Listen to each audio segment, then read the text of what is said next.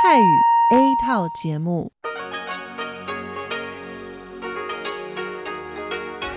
ที่นี่สถานีวิทยุเรดิโอไต้หวันอินเตอร์เนชันแนล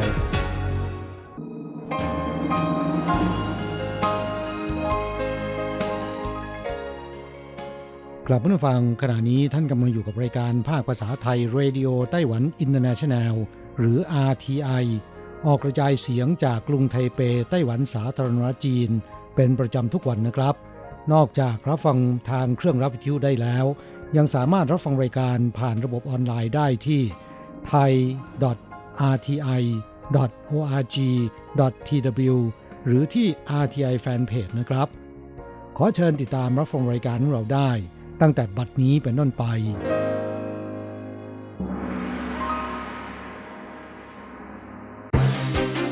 ลำดับแรก ขอเชิญติดตามรับฟัง ข่าวประจำวัน สวัสดีครับคุณผู้ฟังที่เคารพ สุขสันต์วันตรุษจีน กงสีกงสีฟ้าใช้ซินจาอยู่อีซินนี้วัดใช้วันนี้วันที่ 24 มกราคม พุทธศักราช 2563 ซึ่งเป็นวันสุขดิบก่อนตรุษจีนนะครับ ขอให้มีความสุขมากๆ เฮงเฮงเฮงรวยรวยรวยกันทุกคนนะครับ ข่าวประจำวันรายงานโดยผมแสงชัยกิตติภูมิวงศ์หัวข้อข่าวที่สำคัญมีดังนี้ ก่อนตรุษจีนมีข่าวดีนักศึกษาไทยในไต้หวันได้รับรางวัล Quanta Culture Ambassador สมัยที่ 6 ช่วงตรุษจีนประชาชนใช้ ATM มากธนาคารเตือนข้อควรระวัง 5 ประการ โคโรนาไวรัสสายพันธุ์ใหม่ลุกลาม และในจีนแผ่นดินใหญ่ขาดแคลนหน้ากากอนามัย ไต้หวันห้ามส่งออกหน้ากากอนามัยเป็นเวลา1เดือน ต่อไปเป็นรายละเอียดของข่าวครับ วันศุกร์ดิบก่อนตรุษจีนการจราจรบนทางด่วนหนาแน่นในช่วงเช้า วันที่ 24 มกราคมเป็นวันศุกร์ดิบของตรุษจีน และเป็นวันหยุดวันที่2ในช่วงเทศกาลตรุษจีน ในวันนี้ชาวจีนมีธรรมเนียมปฏิบัติคือ ทุกคนต้องกลับบ้านเพื่อรับประทานอาหารค่ำพร้อมหน้ากัน ในช่วงเช้า 7 นาฬิกาการจราจรยังคล่องตัวทางด่วนหมายเลข 5 ฝั่งลงใต้ ช่วงนั้นกลางกรุงไทเป ถึงโถเฉิงเมืองซินจู ความเร็วเฉลี่ย 79 กิโลเมตรต่อชั่วโมง กรมการทางด่วนคาดว่า วันนี้ปริมาณการจราจรบนทางด่วนคำนวณระยะทางรวมของรถทุกคันบนทางด่วน เท่ากับ 90 ล้านกิโลเมตร ใกล้เคียงกับวันปกติ 87 ล้านกิโลเมตร ฝั่งลงใต้คาดว่าปริมาณรวม 52 ล้านกิโลเมตร สูงกว่าปกติ 1.1 เท่า กรมการทางดำเนินมาตรการแก้ไขการจราจรได้แก่ การเก็บค่าผ่านทางอัตราเดียว การลดค่าผ่านทาง 20%ในบางช่วง และการงดเก็บค่าผ่านทาง ช่วงเวลา 1 นาฬิกาถึง 5 นาฬิกา การเปิดให้วิ่งหลายทาง และการติดตั้งสัญญาณไฟจราจรจำกัดปริมาณรถเข้าสู่ทางด่วน กรมการทางเรียกร้องประชาชนใช้ระบบขนส่งสาธารณะ หากจะขับรถ ให้ตรวจดูเส้นทางด้วยแอป 1968 วางแผนการเดินทางให้ดี ให้ความร่วมมือมาตรการการจราจร ผู้ที่เดินทางระยะยาว ระหว่างภาคเหนือกับใต้ ให้ใช้ทางด่วนหมายเลข 3 และทางเร็วหมายเลข 61 ผู้เดินทางระยะสั้นหลีกเลี่ยงการขึ้นทางด่วน การขับรถต้องมีสติแจ่มใส ไม่ขับรถในสภาพเหนื่อยล้า ตรวจสภาพรถให้ดีก่อนเดินทาง และรักษาระยะห่างระหว่างรถ เข้าต่อไปครับ นักศึกษาไทยในไต้หวันได้รับรางวัล Quanta Culture Ambassador สมัยที่ 6 มูลนิธิวัฒนธรรมและการศึกษา Quanta จัดกิจกรรมทูตวัฒนธรรม Quanta สมัยที่ 6 มีผู้สมัคร 101 คน คัดเลือกเหลือ 10 คน ให้ไปทำกิจกรรมที่โรงเรียนประถมและมัธยมในไต้หวัน โดยใช้ภาษาจีนกลาง หลังดำเนินกิจกรรมเสร็จสิ้น ได้จัดพิธีแจกรางวัล ในวันที่ 22 มกราคม ผู้ได้รางวัลที่ 1 คือเชียวรูซือ จากเซนลูเซีย และดารันลัดใจเที่ยง นักศึกษาปริญญาเอกชาวไทย ได้รับรางวัลการดำเนินกิจกรรมยอดเยี่ยม เฉียวรู้ซือปัจจุบันศึกษาอยู่ที่ National Taiwan Ocean University ไปทำกิจกรรมที่โรงเรียนมัธยมปลายจีหลง แนะนำวัฒนธรรมและเสื้อผ้าเครื่องแต่งกายของเซนต์ลูเซีย เธอบอกว่ารู้สึกดีใจมากที่ได้ดำเนินกิจกรรม เผยแพร่เรื่องราวที่น่าสนใจของประเทศตนเอง ส่วนดารันรัตใจเที่ยง เคยศึกษาระดับปริญญาโทมหาวิทยาลัยจงซิงในไต้หวัน ปัจจุบันเรียนต่อระดับปริญญาเอก ที่มหาวิทยาลัยวิทยาศาสตร์ และเทคโนโลยีพิงตง ไปทำกิจกรรมที่โรงเรียนประถมฝูซัน นครเกาสงสอนเด็กๆ ร้องเพลงเด็กของไทยรำวง และในวันตรงชื่อ ซึ่งก็คือวันเข้าสู่ฤดูหนาว ได้ทำบัวลอยให้เด็กๆรับประทาน เด็กๆสนุกสนานมาก ดารันรัตบอกว่า ฉันสอนพวกเขาเต้นรำแนะนำสถานที่ต่างๆ ในประเทศไทย ถ้าไปเมืองไทยมีอะไรบ้าง จะเห็นช้าง ยังมีต้มยำ และยังมีมะพร้าว ดารันรัตบอกว่า เธอรู้สึกจำนวนเด็กนักเรียนในไต้หวัน แต่ละห้องนักเรียนน้อยกว่าในไทย เด็กๆสนใจเรียนรู้ ถามคำถามมาก การทำกิจกรรมทำให้เข้าใจวัฒนธรรมของไต้หวันมากขึ้น เธอได้บอกกับเด็กๆ ถ้าไปเมืองไทยให้ไปหาเธอชีหุยจา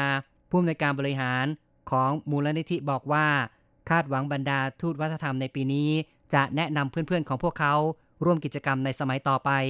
ซึ่งจะได้เรียนรู้ภาษาจีน และยังมีการติดต่อแลกเปลี่ยน ด้านวัฒนธรรมในแนวลึก ต่อไปครับ เมืองจางฮวาจัดงานแสดงดอกไม้ปี 2020 ในปีนี้มีการแสดงระบำน้ำพุประกอบแสงสีเสียงเป็นครั้งแรก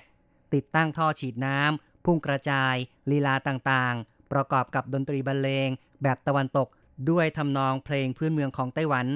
สายน้ำพุ่งแปลเปลี่ยนตามท่วงทำนองดนตรี บางทีเร็ว บางทีช้า แสงสีสาส่องเหมือนเทพธิดาเต้นบัลเล่การจัดงานแสดงดอกไม้จางฮวาในปีนี้ จัดขึ้นเป็นปีที่ 14 เริ่มตั้งแต่ 25 มกราคม ซึ่งก็คือวันตรุษจีนจนถึง 9 กุมภาพันธ์ รวม 16 วัน ที่สวนสาธารณะซีโจวเปิดให้ประชาชนชมดอกไม้ นานาพันธุ์หลากสีสัน ในยามค่ำชมโคมไฟและระบำน้ำพุ นอกจากนี้ ยังมีการแห่มังกรที่ตะการตาอีก 3 รอบจัดแสดงในวันที่ 4-6 กุมภาพันธ์ ต่อไปนะครับ ช่วงตรุษจีนในไต้หวันมีวันหยุดติดต่อกัน 7 วันธนาคารเตือนประชาชนเกี่ยวกับข้อควรระวัง 5 ประการ ในการใช้ ATM ได้แก่หลีกเลี่ยงช่วงที่มีการใช้งานหนาแน่น และต้องรู้ว่าธนาคารมีข้อจำกัดในการเบิกเงินโอนเงิน ซึ่งจะแตกต่างกัน ควรเก็บใบทำรายการ เมื่อมีปัญหาให้ติดต่อเบอร์โทรศัพท์ฉุกเฉิน รวมทั้งต้องป้องกันการหลอกลวงผ่าน ATM ประการที่ 1 หลีกเลี่ยงช่วงหนาแน่นคือ ช่วง 20 ถึง 24 มกราคม โดยเฉพาะเวลา 11 ถึง 14 นาฬิกา และ 17 ถึง 19 นาฬิกา เป็นช่วงที่มีผู้ใช้งานหนาแน่นมาก ควรหลีกเลี่ยง เพื่อจะได้ไม่ต้องรอนาน อันจะทำให้เสียเวลา ประการที่ 2 จะต้องรู้ข้อจำกัดการเบิกเงินและการโอนเงินของธนาคารแต่ละแห่ง มีความแตกต่างกัน ควรรู้ว่าแต่ละวันถอนได้เท่าไหร่ และโอนเงินไปยังบัญชีที่ตกลงไว้ และไม่ได้ตกลงไว้จำนวนเงินโอนได้ต่างกัน หรือหากไม่มีการอัปเดตสมุดบัญชีเงินฝาก อาจไม่สามารถทำรายการได้เป็นต้น ประการที่ 3 ควรเก็บบันทึกรายการไว้ โดยเฉพาะตู้ ATM ที่มีปัญหาขัดข้อง เช่นหักบัญชีแล้วไม่จ่ายธนบัตรออกมา การโอนเงินออกไป แต่ไม่เข้าบัญชีฝ่ายตรงข้าม ควรจะเก็บใบบันทึกรายการเอาไว้เป็นหลักฐาน ประการที่ 4 หากเกิดปัญหาให้โทรศัพท์หมายเลขฉุกเฉิน ซึ่งปรากฏอยู่บนตู้ ATM หรือติดต่อสายบริการลูกค้าส่วนกลาง ของบริษัทการเงิน 02 2630 1222 ประการที่ 5 ป้องกันการหลอกลวงผ่าน ATM ในช่วงนี้การหลอกลวงมีวิธีการใหม่ๆ ประชาชนต้องระมัดระวัง และต้องรู้ว่าตู้ ATM โอนเงินออกไป แต่ไม่สามารถทำรายการโอนเงินผู้อื่น เข้ามาใส่ในบัญชีของเรา ไม่สามารถโอนเงินเพื่อหักล้างค่าผ่อนชำระต่างๆ ไม่สามารถคืนภาษี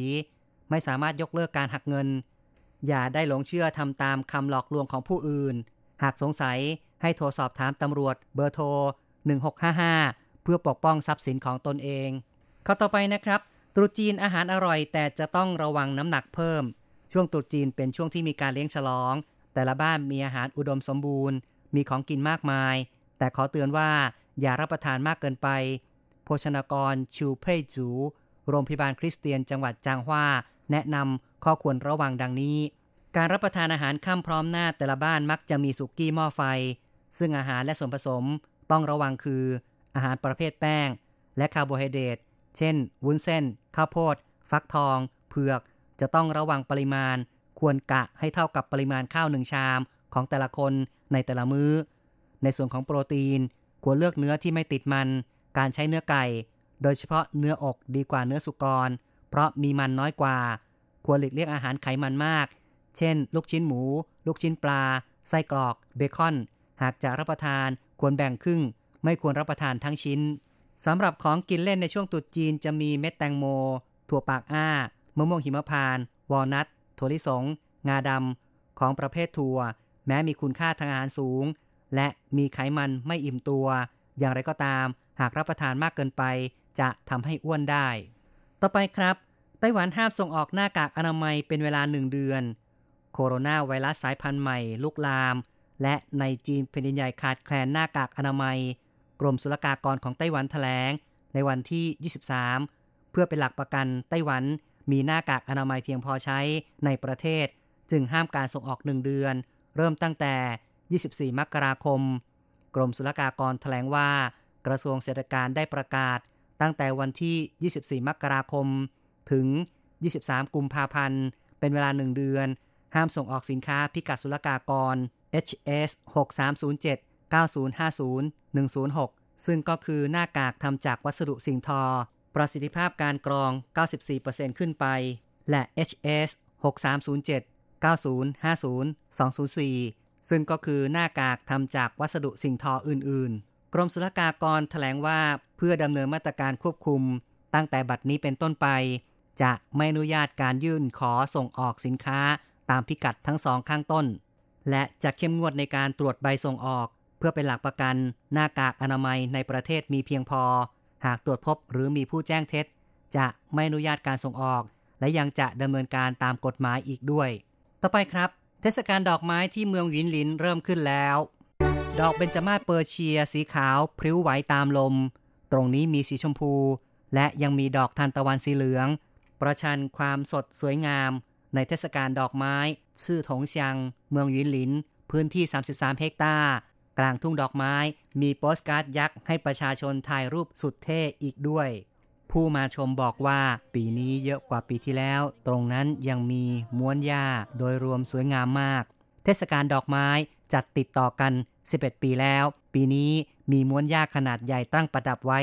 เด็กๆชอบปีนป่ายสนุกมาก กำนันหลิงจิ้งคุณบอกว่า เมื่อสัปดาห์ที่แล้วเริ่มเบ่งบาน พวกเราคาดว่าวันที่สองถึงสี่ของปีใหม่จีน จะมีคนมามากที่สุดตรุษจีนปีนี้เมืองวินหลินเชิญชมดอกไม้เพื่อความเพลิดเพลินใจ และช่วยกระตุ้นเศรษฐกิจท้องถิ่นข่าวประจำวันในส่วนของข่าวไต้หวันจบลงแล้ว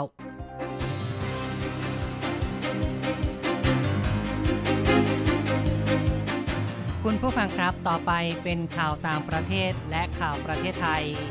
รายงานโดยผมแสงชัย กิตติภูมิวงหัวข้อข่าวที่สำคัญมีดังนี้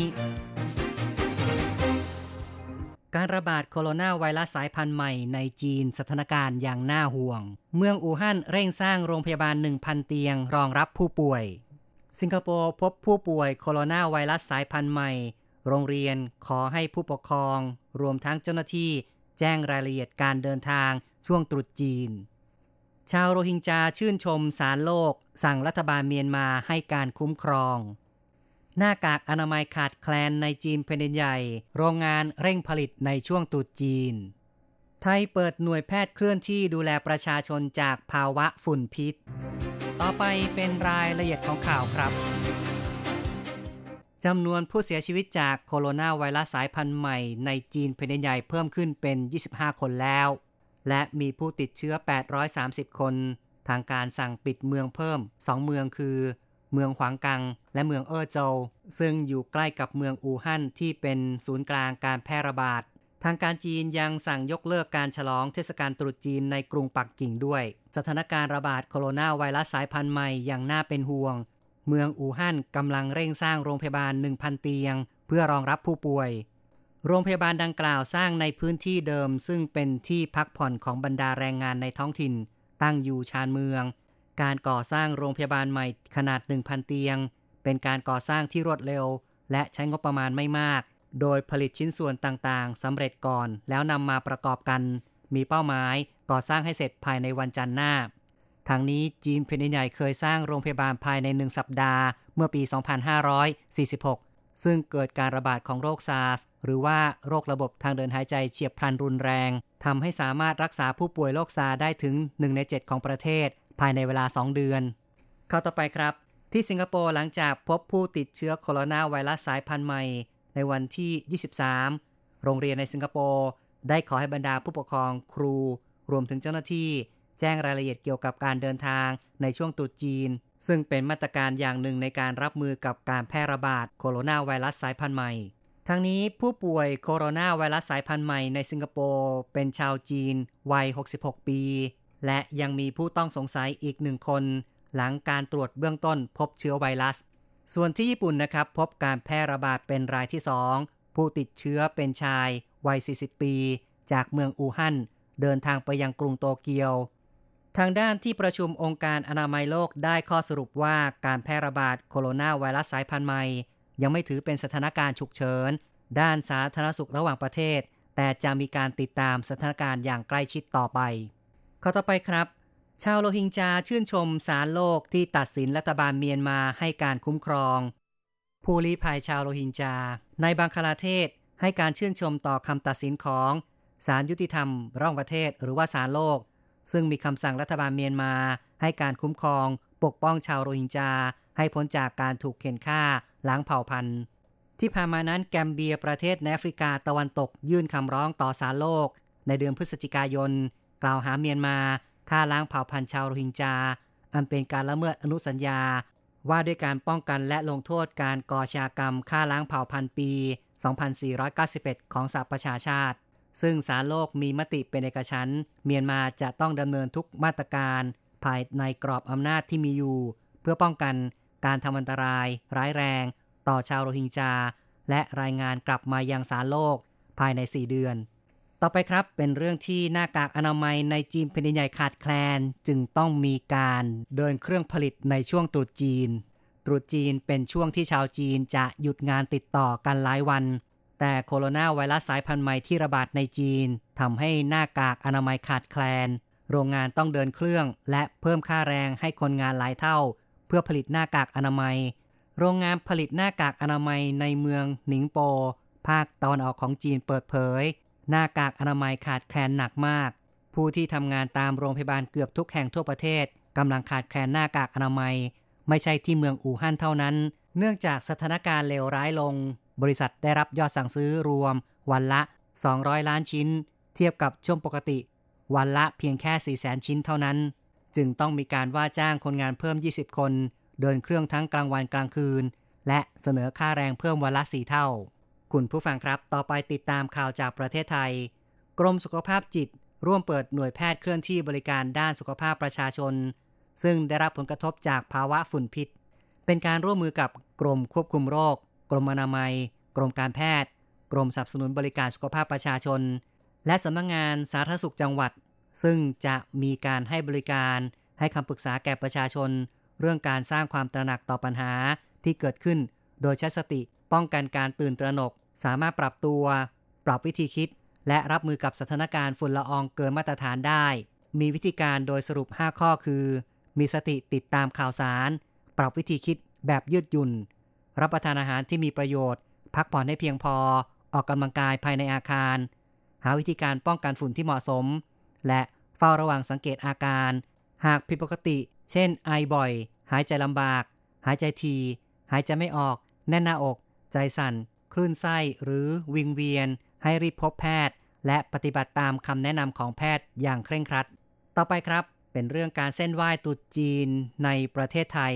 ผู้ซื้อกระดาษไหว้เจ้าน้อยลง เพราะต้องการลดปัญหาฝุ่นพิษ จากการสอบถามประชาชนที่ซื้อกระดาษเงินกระดาษทองบอกว่า ปีนี้ซื้อน้อยลง จากเดิมเคยซื้อชุดใหญ่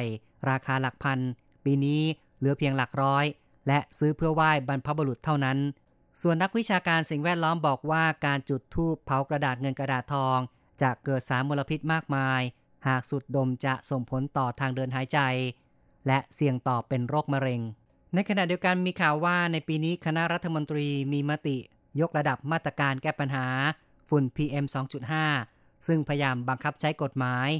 กำหนดว่าการเผาในที่โล่งมีความผิดโทษจำคุกสูงสุด 7 ปี ปรับไม่เกิน 14,000 บาท และยังมีความผิดตามพระราชบัญญัติการสาธารณสุข การเผาในที่โล่งแจ้งเนื่องจากการเผากระดาษเงินกระดาษทองในช่วงตุจีน ยังมีการเผาพืชเกษตรที่จะเกิดขึ้นมาก ซึ่งหากมีผู้พบเห็นการเผา สามารถแจ้งเจ้าหน้าที่ได้ คุณผู้ฟังครับต่อไปเป็นรายงานอัตราแลกเงินนะครับ ซึ่งช่วงนี้เป็นช่วงตรุษจีน ธนาคารปิดทำการ เพราะฉะนั้นอัตราแลกเงินอ้างอิงวันที่ 22 มกราคม โอนเงิน 10,000 บาทใช้ 1,100 เหรียญไต้หวัน แลกซื้อเงินสด 10,000 บาทใช้ 1450 เหรียญไต้หวัน และโอนเงิน 1 เหรียญสหรัฐใช้ 30.08 เหรียญไต้หวัน ข่าวจากอาเทียในวันนี้จบลงแล้วครับ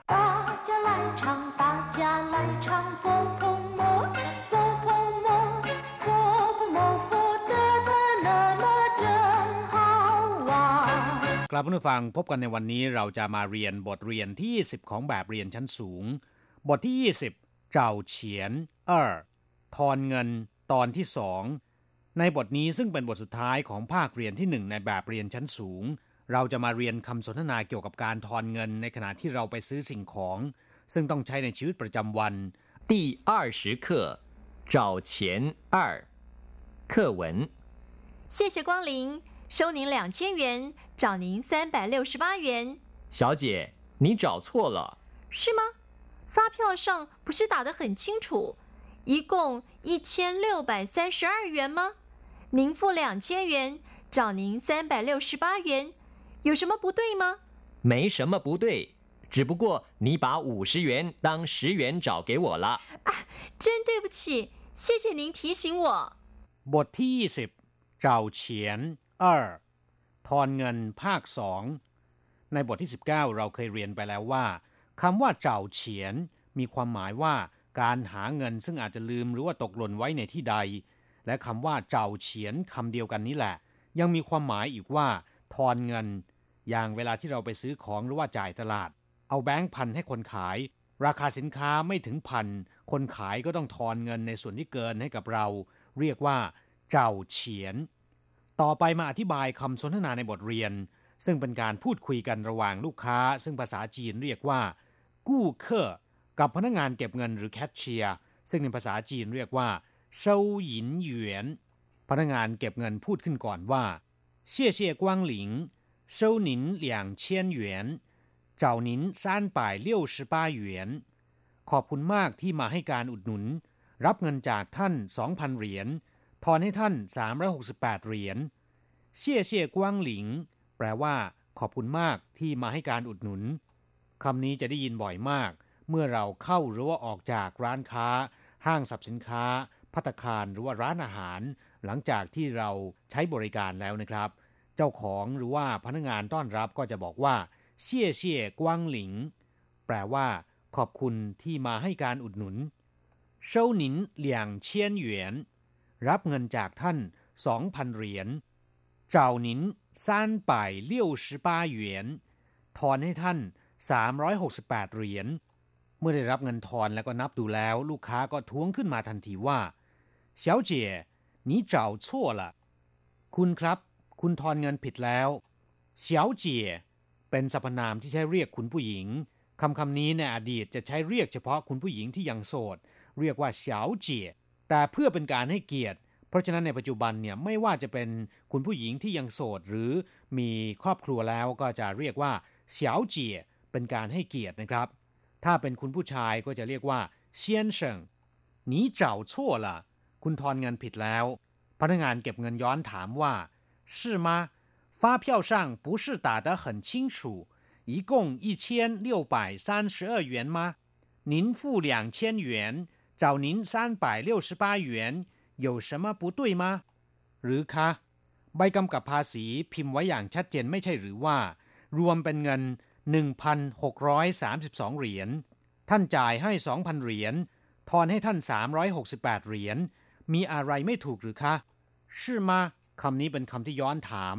发票上不是打得很清楚ใบกำกับภาษีไม่ได้พิมพ์ไว้อย่างชัดเจนหรือ很清楚ก็คือชัดเจนมาก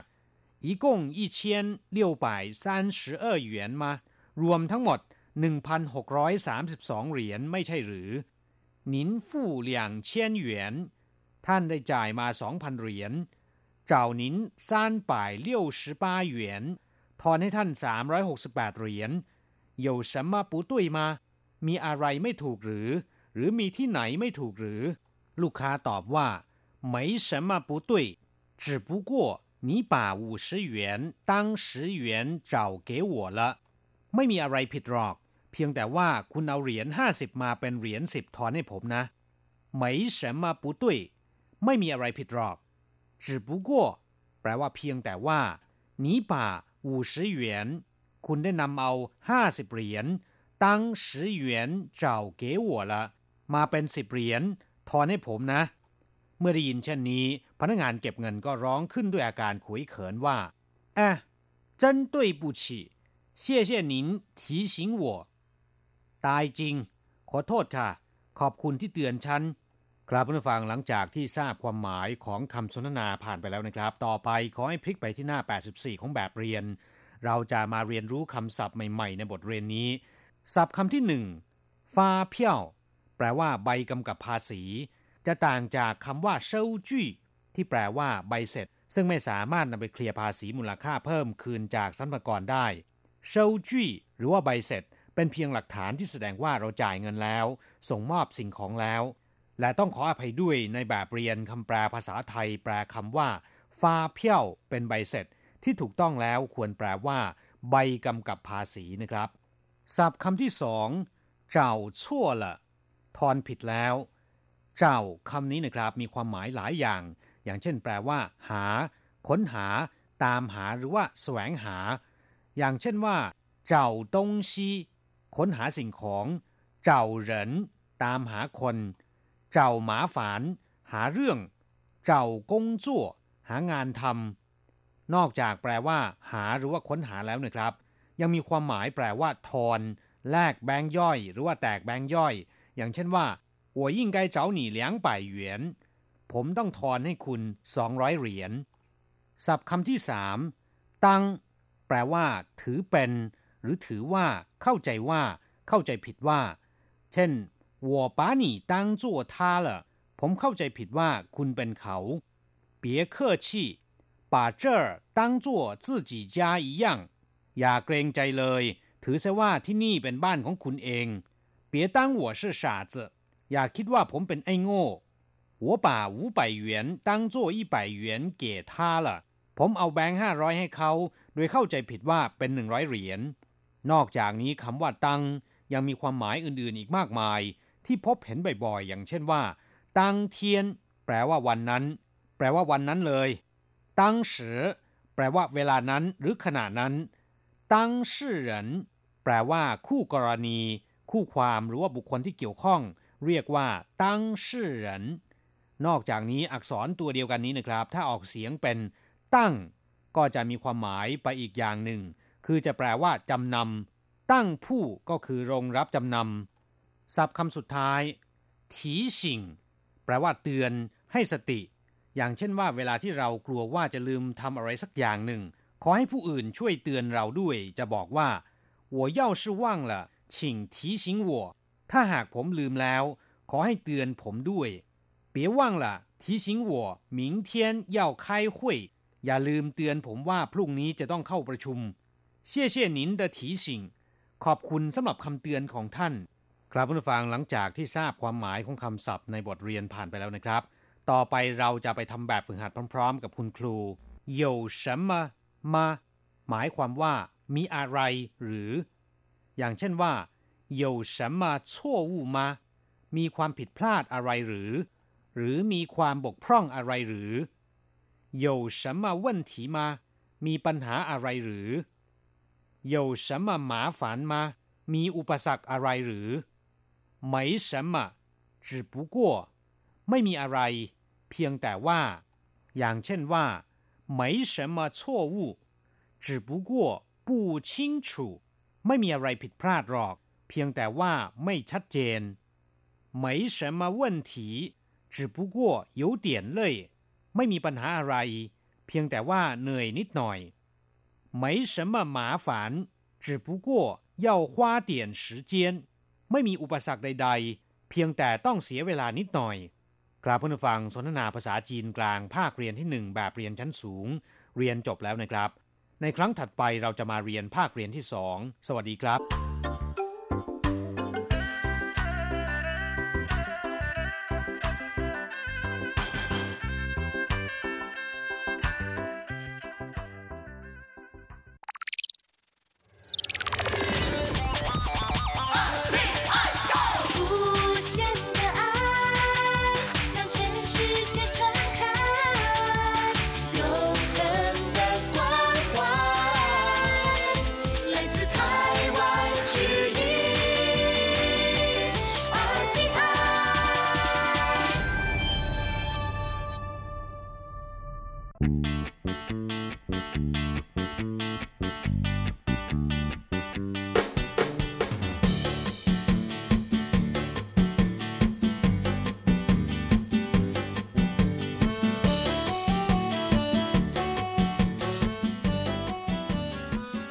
ลับมาฟังขณะนี้ท่านกำลังอยู่กับรายการภาคภาษาไทย RTI เอเชียสัมพันธ์นะครับลำดับต่อไปขอเชิญติดตามรับฟัง ข่าวคราวและความเคลื่อนไหวด้านแรงงานต่างชาติในไต้หวัน ในช่วง ขุนพลแรงงานไทย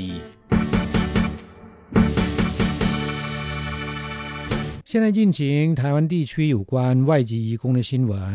劳动部公布一百零八年事业面移工薪资平均为两万九千二十九元，较前年增加一千两百四十一元，主因基本工资调升所致。至于外籍家庭看护工薪资平均为一万九千九百四十七元，比较前年仅增加二十元。 ครับผู้ฟังช่วงนี้มาฟังข่าวคราวด้านแรงงานต่างชาติในไต้หวันกันนะครับ ข่าวแรกมาดูการสำรวจค่าจ้างแรงงานต่างชาตินะครับ ซึ่งปรากฏว่าภาคการผลิตนั้น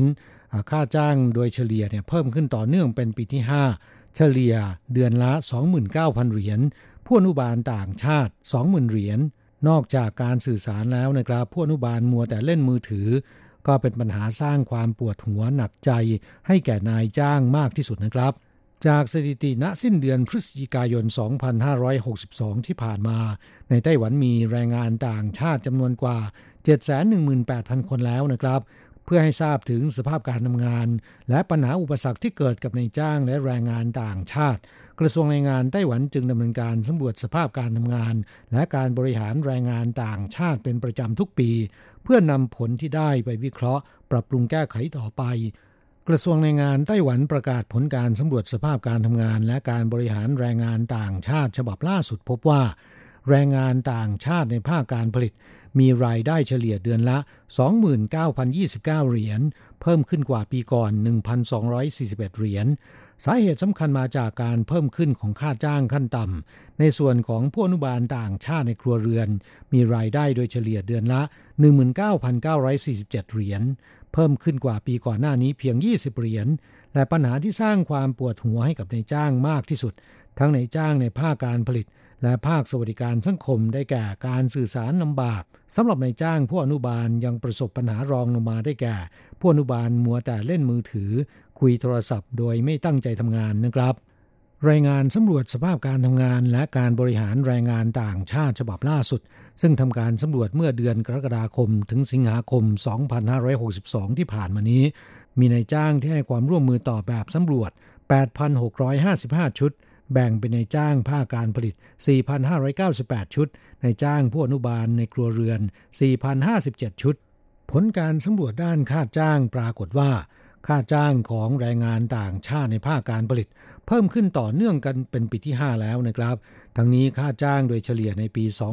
2558 ของแรงงานต่างชาติในภาคการผลิต อยู่ที่เดือนละ 24,581 เหรียญ ปี 2559 อยู่ที่ 25,440 เหรียญ ปี 2560 อยู่ที่ 26,308 เหรียญ ปี 2561อยู่ที่ 27,788 เหรียญ และปี 2562 อยู่ที่ 29,029 เหรียญ ในจำนวนนี้เป็นเงินเดือนพื้นฐาน 23,514 เหรียญ สาเหตุสำคัญมาจากการปรับขึ้นอัตราค่าจ้างขั้นต่ำ ด้านเวลาทำงานของแรงงานต่างชาติภาคการผลิต เฉลี่ยทำงานเดือนละ 187.8 ชั่วโมง ลดลงกว่าปีก่อน 7.5 ชั่วโมง ในจำนวนนี้นะครับเป็นชั่วโมงทำงานปกติ 154.8 ชั่วโมง ลดลง 6.3 ชั่วโมง ชั่วโมงทำงานล่วงเวลาหรือ OT 33 ชั่วโมงต่อเดือน ลดลงไปกว่าปีก่อน 1.1 ชั่วโมง มีวันหยุดเฉลี่ยเดือนละ 10.7 วัน มากกว่าปีก่อนหน้านี้ 0.8 วันนะครับส่วนผู้อนุบาลในครัวเรือนซึ่งยังไม่ได้รับการคุ้มครองจากกฎหมายมาตรฐานแรงงาน มีรายได้โดยเฉลี่ย 19,947 เหรียญไต้หวันต่อเดือน ในจำนวนนี้ประกอบด้วยเงินเดือนพื้นฐาน 17,550 เหรียญ ค่าทำงานล่วงเวลาหรือ OT 2,059 เหรียญไต้หวัน แต่เวลาทำงานในแต่ละวันของผู้อนุบาลในครัวเรือนสูงถึง 10.4 ชั่วโมง และมีนายจ้างร้อยละ 81 ไม่ได้กำหนดเวลาทำงานที่แน่นอน ขณะที่ผู้อนุบาลต่างชาติร้อยละ 96 แต่ละวันมีวันหยุดพักผ่อนต่อเนื่องกันนานกว่า 8 ชั่วโมง และผู้อนุบาลร้อยละ 65 มีวันหยุดพักผ่อนประจำสัปดาห์หรือบางส่วนนะครับสำหรับปัญหาและอุปสรรคของนายจ้างในการบริหารแรงงานต่างชาติ ในจ้างภาคการผลิตประสบปัญหาร้อยละ 38.2 โดยในจำนวนนี้นะครับร้อยละ 82.2 บอกว่า มาจากการสื่อสารที่ไม่เข้าใจกัน รองลงมาเป็นปัญหาที่แรงงานต่างชาติ ไม่รักษาสุขอนามัยส่วนบุคคล ครองสัดส่วนร้อยละ 35.1 ส่วนนายจ้างที่ว่าจ้างผู้อนุบาลประสบปัญหาร้อยละ 35.3 ในจำนวนนี้นายจ้างหนักใจอันดับหนึ่งได้แก่ สื่อสารกันไม่รู้เรื่อง มีสัดส่วนร้อยละ 72.1 ตามด้วยผู้อนุบาลมัวแต่พูดคุยทางโทรศัพท์ เล่นมือถือครองสัดส่วนร้อยละ 49.5 ตัวเลขนี้สูงขึ้นกว่าปีก่อน สาเหตุสำคัญน่าจะมาจากสื่อสังคมออนไลน์แพร่หลาย การพูดคุยผ่านสื่อสังคมออนไลน์ มีค่าใช้จ่ายที่ถูกลงนะครับ กลับผู้นฟังรายงานฉบับนี้ยังได้สำรวจการแก้ปัญหาของนายจ้าง เมื่อผู้อนุบาลหยุดพักผ่อนนะครับนายจ้างร้อยละ 85.6 บอกว่า ให้สมาชิกในครอบครัวอนุบาลดูแลผู้ป่วย หรือผู้สูงอายุแทนผู้อนุบาลต่างชาติร้อยละ 36.4 ใช้บริการดูแลผู้ป่วยชั่วคราวของรัฐบาล และร้อยละ 7.2 จ้างผู้อนุบาลชาวไต้หวันทำงานแทนชั่วคราวนะครับ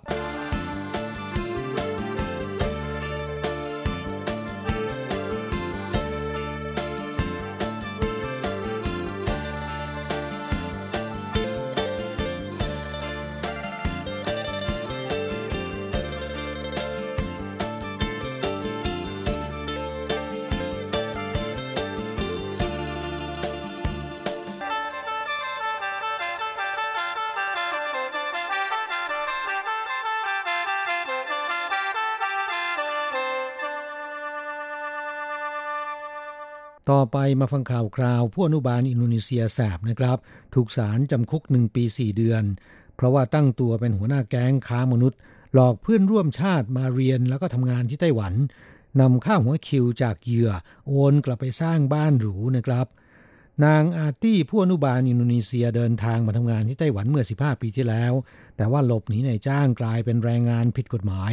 ร่วมกับญาติพี่น้องของตนในอินโดนีเซีย ตั้งแก๊งหลอกเพื่อนร่วมชาติในชนบท มาเรียนแล้วก็ทำงานในไต้หวันโดยใช้วีซ่าท่องเที่ยว เก็บค่าหัวคิวแพงถึง 2 0 0แสนเหรียญไต้หวัน แต่เมื่อมาถึงแล้วกลับถูกบังคับให้ไปทำงานในโรงงานหรือว่าตามไร่นา และยังถูกหักค่าจ้างเป็นค่าใช้จ่ายรายเดือนอีกต่างหาก นางอาร์ตี้นำเอารายได้จากการขูดรีดเหยื่อ โอนกลับบ้านให้ลูกชายสร้างบ้านหลังใหญ่โต หลังมีคนแจ้งความถูกจับ พบว่าเพียง 3 ปีเท่านั้นนะครับ มีชาวอินโดนีเซียตกเป็นเหยื่อถูกหลอกมาไต้หวันแล้วกว่า 500 คนศาลท้องถิ่นไทจงตัดสินจำคุกนางอาตี้ 1 ปี 4 เดือนนะครับกลับมาฟังคดีนี้เกิดขึ้นเมื่อเดือนกรกฎาคม 2562 ที่ผ่านมา ขณะที่ชาวอินโดนีเซียซึ่งเดินทางเข้าไต้หวันโดยใช้วีซ่านักท่องเที่ยวรายหนึ่ง เข้ามอบตัวต่อตำรวจ เพื่อเดินทางกลับประเทศ จากการสอบปากคำจึงรู้ว่า นางอาตี้ผู้อนุบาลชาวอินโดนีเซียที่เดินทางมาทำงานที่ไต้หวันเมื่อ 15 ปีที่แล้ว แต่ว่าหลบหนีในจ้าง เป็นผู้ดำเนินการทำเรื่องให้เดินทางเข้าไต้หวันนะครับตำรวจตรวจคนเข้าเมืองจึงตั้งหน่วยตรวจสอบ และได้จับกลุ่มนางอาตี้ได้ที่บ้านพัก โดยยึดของกลางเป็นบัญชีรายชื่อผู้เสียหายที่ถูกหลอกมาเรียนและทำงานที่ไต้หวัน ช่วงก่อนถูกจับ 3 ปี พบว่ามีจำนวนมากกว่า 500 คน และส่วนใหญ่เป็นคนบ้านเดียวกันนะครับ หน่วยตรวจสอบคดีค้ามนุษย์แถลงว่า นางอาตี้เดินทางมาทำงานตำแหน่งผู้อนุบาลในไต้หวัน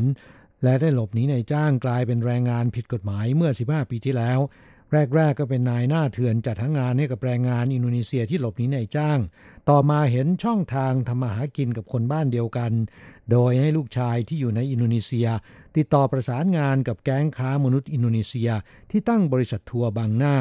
ลงพื้นที่ตามชนบท หลอกหนุ่มสาวอินโดนีเซียที่ไม่รู้ไม่เคยไปทำงานต่างประเทศ แต่อยากมีรายได้ โดยอ้างว่าสามารถจัดส่งมาเรียนในโรงเรียนที่ไต้หวัน พร้อมกับทำงานไปด้วย เมื่อจบการศึกษาแล้ว ยังจะได้รับเงินทุนการศึกษาก้อนโต พร้อมทั้งมีสิทธิ์ทำงานอยู่ในไต้หวันอย่างถูกกฎหมายได้ต่อไป มีชาวอินโดนีเซียจำนวนมากหลงเชื่อ พ่อแม่ไปกู้หนี้ยืมสินบางคนขายบ้านขายที่นาหรือขายวัวควาย เพื่อนำเงินมาจ่ายค่าหัวคิวที่คิดเป็นเงินไต้หวันสูงถึง 2 0 0แสนเหรียญนะครับ แต่ถ้าว่าการเดินทางมาไต้หวันกลับเดินทางมาในฐานะนักท่องเที่ยว ไม่สามารถทำงานได้ เมื่อลงจากสนามบินเข้าสู่ไต้หวัน จะมีพวกของนางาตี้ขับรถไปรับ ยึดหนังสือเดินทางและพาไปส่งบนดอยแห่งหนึ่งในเมืองจางหัวซึ่งที่นั่นมีชาวอินโดนีเซียอยู่รวมกันในสถานที่คับแคบจำนวนหลายสิบคน มีคนคอยเฝ้าอยู่ตลอดเวลา ประตูห้องถูกล็อก ไม่สามารถออกไปไหนมาไหนได้ เพื่อรอการจัดส่งไปทำงานตามท้องทุ่งหรือโรงงานขนาดเล็ก ไม่เคยได้ย่างกลายไปยังสถานศึกษาใดๆ แถมยังต้องจ่ายค่าจัดทั้งงานอีกคนละ 5,000 เหรียญและค่าอาหารวันละ 1,000 เหรียญทั้งที่แต่ละวันให้ทานแต่ขนมปังหรือบะหมี่กึ่งสำเร็จรูปเท่านั้น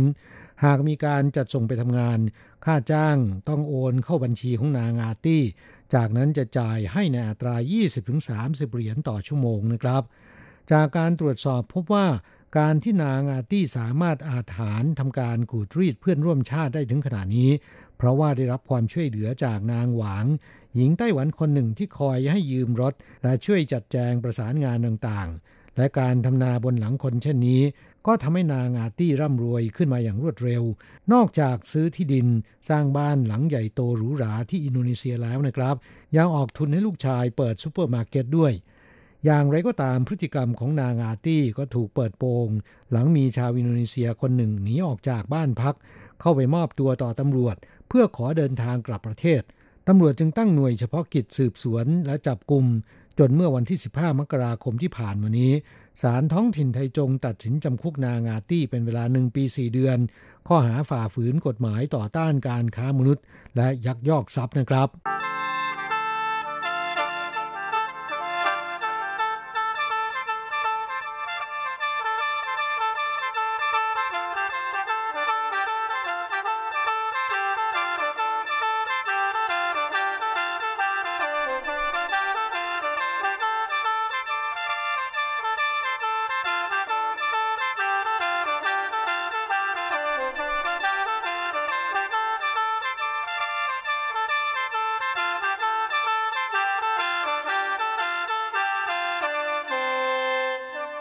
อีกข่าวหนึ่งครับ มวยหมู่ในงานเลี้ยงพิธีมั่นของแรงงานเวียดนาม ตำรวจรวบตัว 13 คนงานกลับโรงพัก เมื่อวันที่ 13 มกราคมที่ผ่านมานะครับ นายตู้อายุ 27 ปีกับนางสาวหลีอายุ 23 ปี คนงานเวียดนามคู่รักทำพิธีมั่นในร้านอาหารเวียดนามแห่งหนึ่ง ข้างถนนยงฟงในเขตไท่ผิงนครไทจง โดยเชิญแขกเรือที่เป็นเพื่อนร่วมชาติหลายสิบคนมาร่วมในงานเลี้ยง แน่นอนนะครับ เครื่องดื่มที่ขาดไม่ได้ก็คือสุรา เมื่อเมาได้ที่เกิดการทะเลาะวิวาท จนถึงขั้นตะลุมบอลมวยหมู่เกิดขึ้นนะครับ ชาวบ้านในละแวกนั้นเกรงจะลุกลามบานปลาย โทรศัพท์แจ้งความสถานีตำรวจไท่ผิงจัดส่งหน่วยตอบโต้เคลื่อนที่เร็วมาควบคุมสถานการณ์ จับกลุ่มแรงงานเวียดนาม 13 คนกลับไปยังโรงพักแรงงานเวียดนามกลุ่มนี้มีหลายคนที่ได้รับบาดเจ็บ แต่ไม่ถึงขั้นรุนแรง หลังส่งรักษาที่โรงพยาบาล แล้วก็สั่งเมาแล้วนะครับ อ้างว่าเกิดความเข้าใจผิด และต่างคนต่างไม่เอาเรื่องซึ่งกันและกัน อย่างไรก็ตามตำรวจยังคงส่งดำเนินคดี ข้อหาฝ่าฝืนกฎหมายรักษาความสงบเรียบร้อยของสังคมต่อไปโฆษกสถานีตำรวจไท่ผิงกล่าวเตือนว่าการยกพวกชกต่อยกัน แม้นทั้งสองฝ่ายจะไม่เอาเรื่องซึ่งกันและกัน แต่เป็นพฤติกรรมที่ฝ่าฝืนกฎหมายรักษาความสงบเรียบร้อยของสังคม ซึ่งเป็นคดีอาญา จะถูกดำเนินคดีต่อไปนะครับ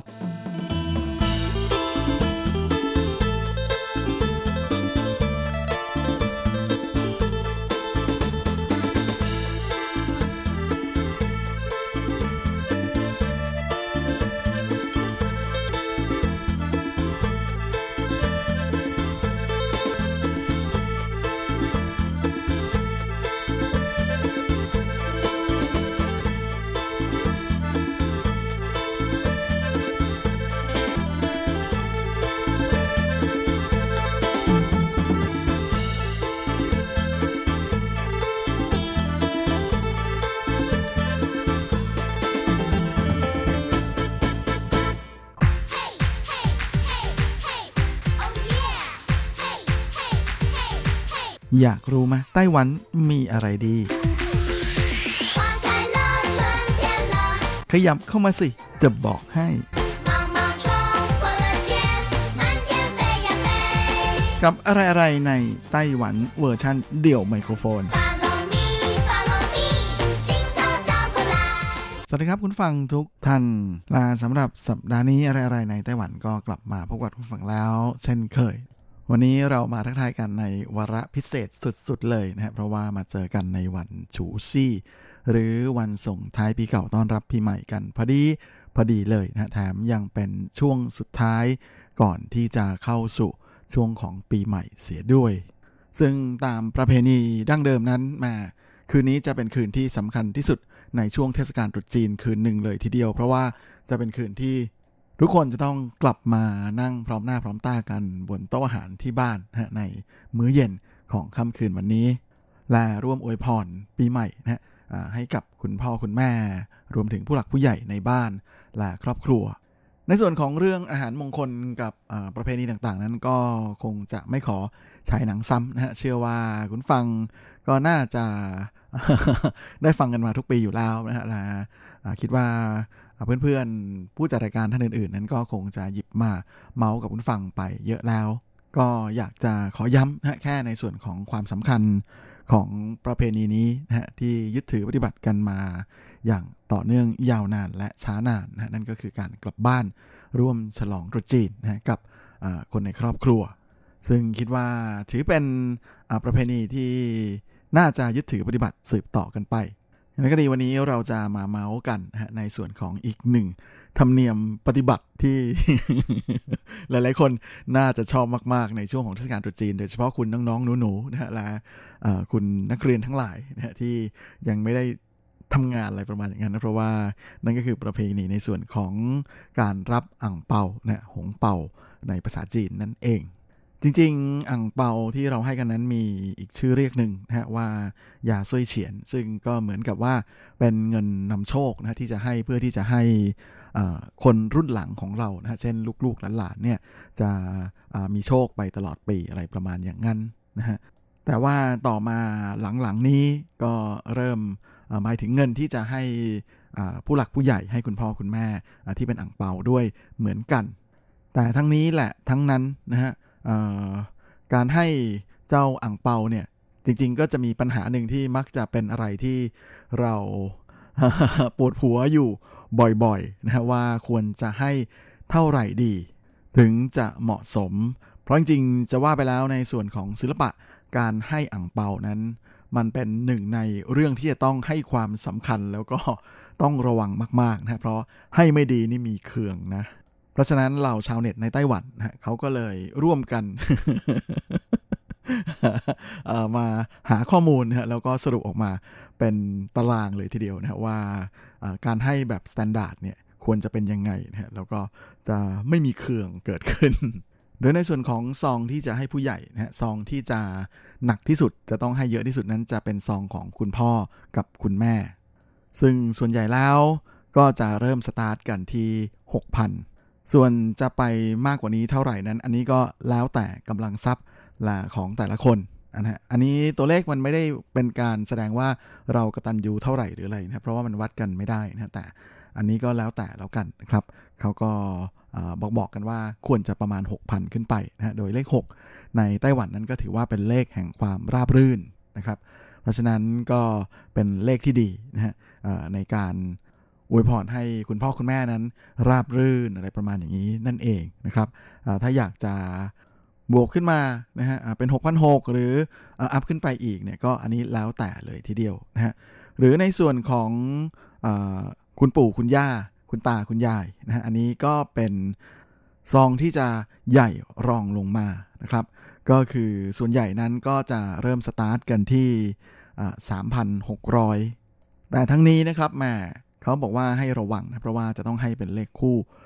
ดังนั้นถ้าจาก 3,600 แล้วเนี่ยก็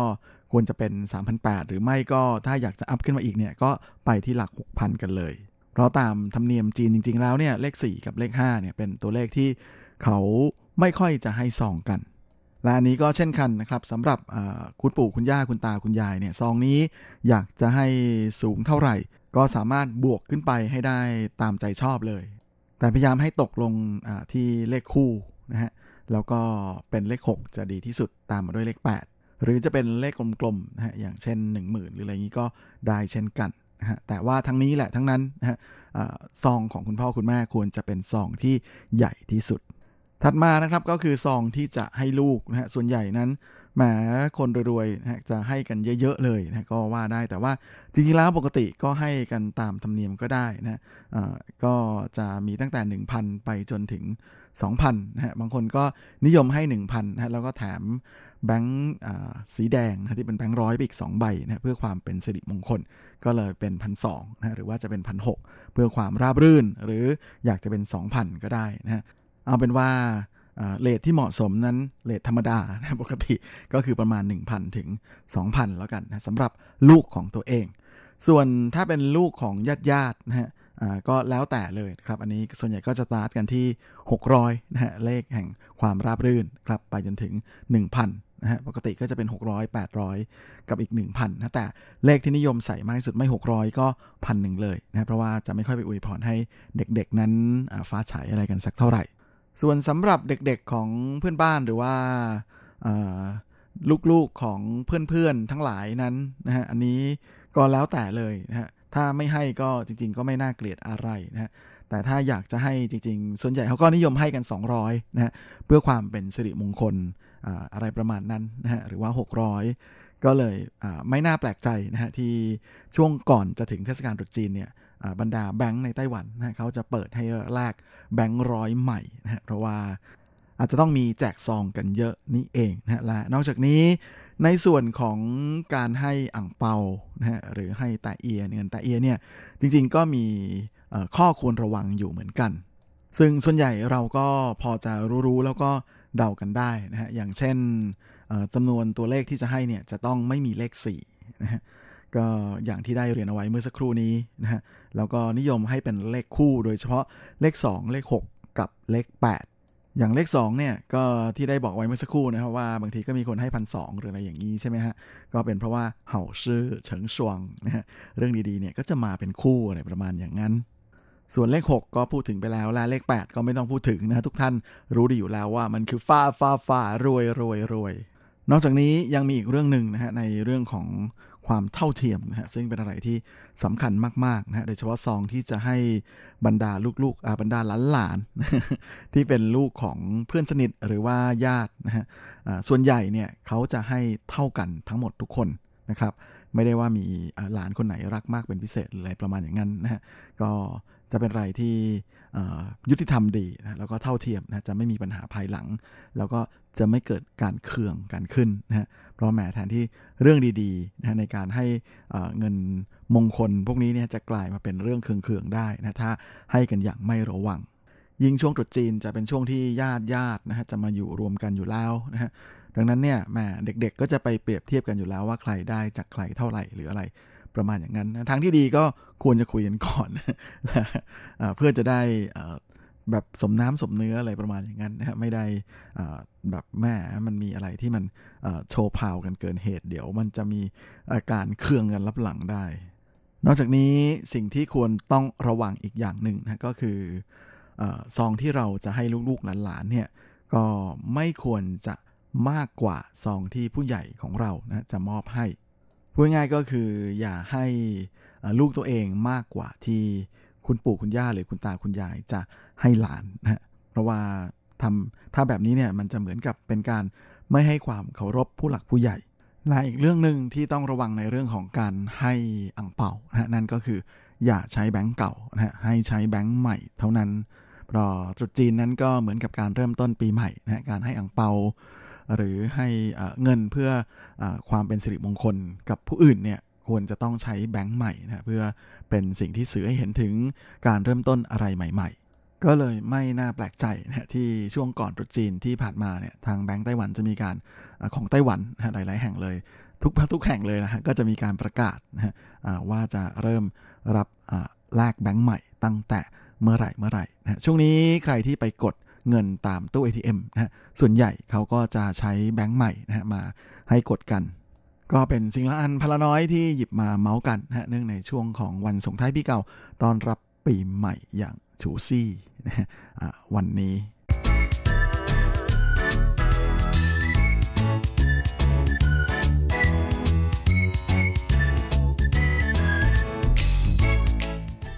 และแน่นอนว่าช่วงนี้ในไต้หวันนั้นจะเป็นวันหยุดยาวๆนะฮะและกิจกรรมหนึ่งที่มักจะปฏิบัติกันในช่วงของเทศกาลตรุษจีนก็คือการไปเที่ยว หลังจากฉลองแล้วเนี่ยก็จะว่างใช่ไหมฮะ คือตามปกติเนี่ยก็จะอยู่กินข้าวเสร็จใช่ไหมฮะ แล้วก็จะต้องอยู่ให้ถึงเที่ยงคืนนะฮะ เพื่อเขาเรียกว่าโสซุยเพื่อที่จะอวยพรให้ผู้หลักผู้ใหญ่ในบ้านอายุยืน แล้วหลังจากนั้นก็จะเล่นหรือบางกก็เลยเป็นช่วงที่หลาย ๆ บ้านจะเล่นหมาเจี้ยงนะฮะเล่นไพ่นกกระจอกกันช่วงนี้บางทีก็ติดลมเล่นกันจนยาวเลยก็จะเป็นคืนที่นอนดึกกันมากนะฮะสำหรับคืนวันส่งท้ายปีเก่าต้อนรับปีใหม่ เพราะจะต้องอดูเลิกเพื่อที่จะจุดประทัดต้อนรับไฉเสินไฉสิงเอี้ยอีกต่างหากนะก็เลยเป็นอะไรที่แหมมีอะไรต้องทำเยอะมากนะฮะ ดังนั้นส่วนใหญ่เนี่ยหลังจากนี้ไปก็จะนอนกันยาว แล้วก็จะเริ่มออกเที่ยวใช่ไหมฮะลาหนึ่งในกิจกรรมหน้าเที่ยวประจำช่วงเทศกาลตรุษจีนก็คือการไปเที่ยวชมซากุระนะฮะสำหรับใครที่อยู่ในไต้หวันและก็เป็นอะไรที่มหัศจรรย์มาก ๆเลยนะสำหรับเจ้าซากุระที่ศาลเจ้าเทียนเหวียนกง นะฮะซึ่งอยู่ในเขตต้านสุยของนครนิวไทเปที่จะมีซากุระบานในช่วงตรุษจีนเป็นประจำทุกปีเลยนะอันนี้ผมขอยกให้เป็น Amazing เลยนะฮะของอปฏิทินแบบจันทรคติของปฏิทินจีนนี่แหละนะเพราะจะเป็นปฏิทินที่ซากุระของที่เทียนเหวียนกงเนี่ยจะแม่แม่นมากๆนะครับปีไหนตรุษจีนอยู่กุมภานะฮะซากุระที่เทียนเหวียนกงก็จะบานเต็มที่ในช่วงกุมภาช่วงตรุษจีนด้วยเหมือนกันนะปีนี้ ตรุษจีนมาเร็วนะฮะก็ซากุระที่เทียนเหวียนกงก็บานเร็วตามไปด้วยเหมือนกัน ก็ถึงได้บอกว่าเป็นอะไรที่ Amazing สุดๆ เลย แต่ว่าเป็นซากุระที่อยู่บริเวณด้านหลังนะครับ เป็นซากุระที่เขาเรียกกันว่า 三色櫻 หรือซากุระสามสีนะฮะไม่ใช่ซากุระพันธุ์โยชิโนะหรือจีเออิงที่อยู่บริเวณด้านหน้า แล้วก็บริเวณรอบๆ ของเจดีย์ใหญ่ และแน่นอนว่าช่วงนี้เป็นช่วงวันหยุดนะแล้วมีซากุระบานอีกต่างหาก เพราะฉะนั้นที่เทมินกงเขาก็เลยมีการปิดถนนไม่ให้รถวิ่งนะฮะโดยจะมีการปิดการจราจรนะฮะตั้งแต่ 8 โมงเช้าถึง 2 ทุ่มเลยทีเดียว และด้วยความที่หลังจากซากุระ เจ้าซานเซอิงบานเสร็จแล้วเนี่ยก็จะเป็นช่วงที่ต่อมาจนถึงช่วงของโยชิโนะนะฮะจนสิ้นปลายเดือนมีนานะเขาก็เลยห้ามนะฮะรถวิ่งในช่วงวันธรรมดาตั้งแต่7โมงเช้าถึงทุ่มหนึ่งนะฮะถ้าเป็นวันหยุดจะเป็น8โมงเช้าถึง2ทุ่มนะไปจนกระทั่งถึงวันที่ 31 มีนาคมเลยทีเดียวนะโดยจะเริ่มวันแรกนะวันที่ 25 มีนาก็คือวันตรุษจีนเลยนะจะเริ่มห้ามเป็นวันแรก แต่ใครที่อยากจะไปนั้นก็ไม่ยากอยู่ดีนะเพราะว่าจะมีรถชัตเตอร์บัสนะฮะมารถรับส่งไว้คอยให้บริการนะจากสถานีรถไฟฟ้าต้านสุย แล้วก็จากสถานีรถไฟรางเบานะชิงกุย หรือใครอยากที่จะนั่งรถเมย์จากสถานีรถไฟฟ้าต้านสุยนั้นก็มีสาย 875 กับ 866 แล้วก็มีสาย F103 นะฮะซึ่งก็จะไปลงที่ด้านหน้าวัดได้เลย และแน่นอนนะฮะช่วงเทศกาลทั้งหลายนี้ก็ไม่แนะนำให้ขับรถไปเลยทีเดียวนะฮะเพราะว่าจะห้ามรถเข้าทั้งรถยนต์แล้วก็รถมอเตอร์ไซค์ด้วย นอกจากนี้ที่จิ๋วเฟินซึ่งเป็นอีกหนึ่งสถานที่ยอดฮิตนะฮะในช่วงตรุษจีนนั้นทางตำรวจเขาก็มีการปิดถนนเหมือนกันนะฮะตั้งแต่8โมงเช้าถึง 2 ทุ่มนะฮะ จะห้ามรถขึ้นเลยทั้งในส่วนของรถส่วนบุคคล แล้วก็รถบัสนะฮะที่เป็นรถบัสสำหรับนักท่องเที่ยว ซึ่งจะต้องไปเปลี่ยนรถรถเมย์นะฮะที่จะพาขึ้นเขาหรือว่าถ้าจะไปเนี่ยจริงๆ เขาก็บอกว่าให้นั่งรถไฟนะฮะไปลงที่สถานีรถไฟฟังแล้วก็ต่อรถเมย์สาย 788 825 827 856 แล้วก็ 965 หรือใครอยากจะไปจากไทเปนั้นก็ไปขึ้นรถเมล์สาย 1062 ได้ ที่สถานีรถไฟฟ้าจงเซียวฟูซิง นอกจากนี้ที่สถานีรถไฟฟ้าซีเหมินกับเปยเหมินก็มีสาย 965 วิ่งผ่านเหมือนกัน ก็เป็นอะไรที่สะดวกมาก ๆ เลยทีเดียวครับ และเวลาของรายการสัปดาห์นี้ก็หมดลงสลาว ผมก็คงจะต้องขอตัวขอลาไปก่อนด้วยเวลาเพียงเท่านี้ เอาไว้เราค่อยกลับมาพบกันอีกครั้งอาทิตย์หน้าเช่นเคยในวันและเวลาเดียวกันนี้ ส่วนสำหรับวันนี้ก็ขอให้พรให้คุณฟังทุกท่านสันติเจียนคังว่านซือรูอี้เนียนเนียนอยู่